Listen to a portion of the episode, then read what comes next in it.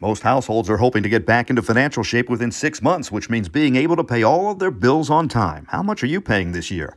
I'm Murray Feldman with the Feldman Report on WWJ News Radio 950.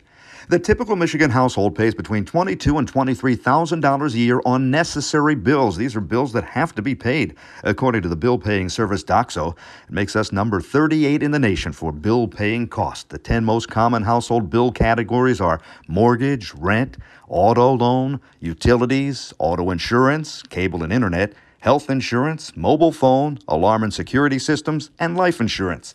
They say three out of four consumers believe inflation has impacted their ability to keep current on their bills. Quick check of the job market finds almost 84% of those 25 to 54 are working or looking for work. So that's 2.2 million people more than before the pandemic. With the Feldman Report, I'm Murray Feldman, WWJ, News Radio 950.